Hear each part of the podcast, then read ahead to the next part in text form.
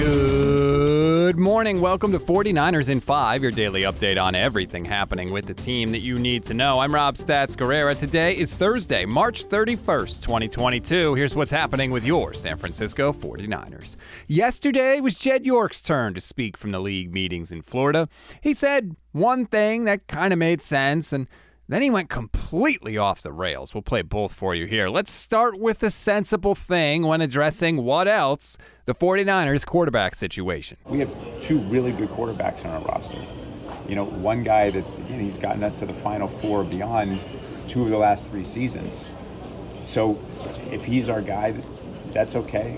If Trey's our guy that we traded up for, that's okay. Like, I, I want to win football games. It's, it's not about well, we, we traded up for Trey, so like you know we, that that's just the automatic decision. You know, Jimmy has a lot of value. He has a lot of value as our quarterback. He has a lot of value if somebody wants to trade for him. And right now, with his shoulder injury, you know that market is different than what what I think it should be. But I don't get to determine what somebody else is willing to give up for Jimmy. And if Jimmy is going to be here, that's fine with me. Because like, I think that gives us a better chance to win if we're very strong at the most important position in all of sports.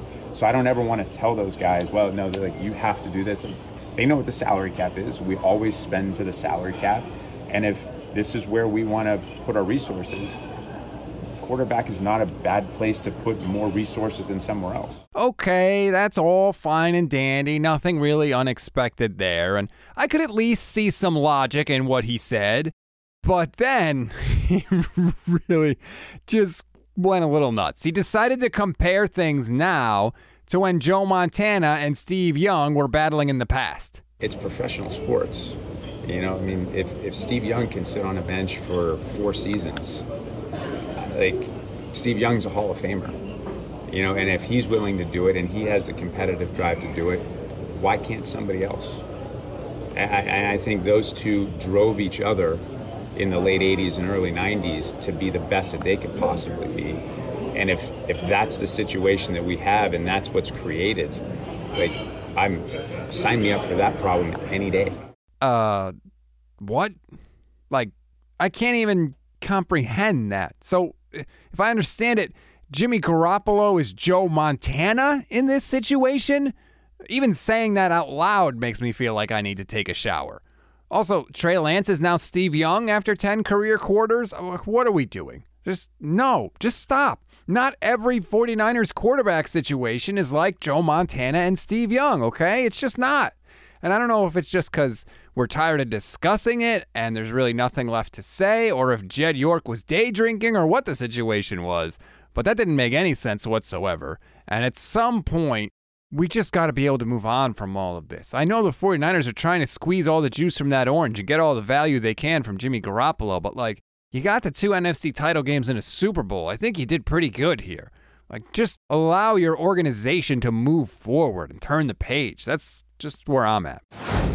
We always give you one thing to read, one thing to watch, and one thing you might have missed. One thing to read on this Thursday former Jets scout Daniel Kelly wrote a piece for All 49ers SI that graded Trey Lance's performance last year. Now, full disclosure, Kelly has not been a Trey Lance fan. He wrote a piece before the draft that Lance shouldn't have been picked by anybody, and that any GM that did pick him should be fired on the spot. So obviously, he's not uh, Trey Lance's biggest supporter. So take the analysis with a grain of salt, but I read it. And I thought he brought up some good points. I don't take the whole thing as gospel, but I think there are things in there to look at and keep an eye on next year when Trey is the starter. One thing to watch Rams cornerback Jalen Ramsey was a guest on the Pivot podcast, and he was asked to name his top five wide receivers of 2021. For some reason, he named three number ones, but still pretty interesting. My three number ones probably Davante, Tyreek, and um, and Deebo. Wow. Yeah, them three for sure because they changed they changed the game and the offenses. Honestly, the offenses are structured around them. Yep. Wherever they are, the offenses are structured around I them. agree. Tyreek is put in multiple positions to where he can. They make sure he get the ball. Same with Davante.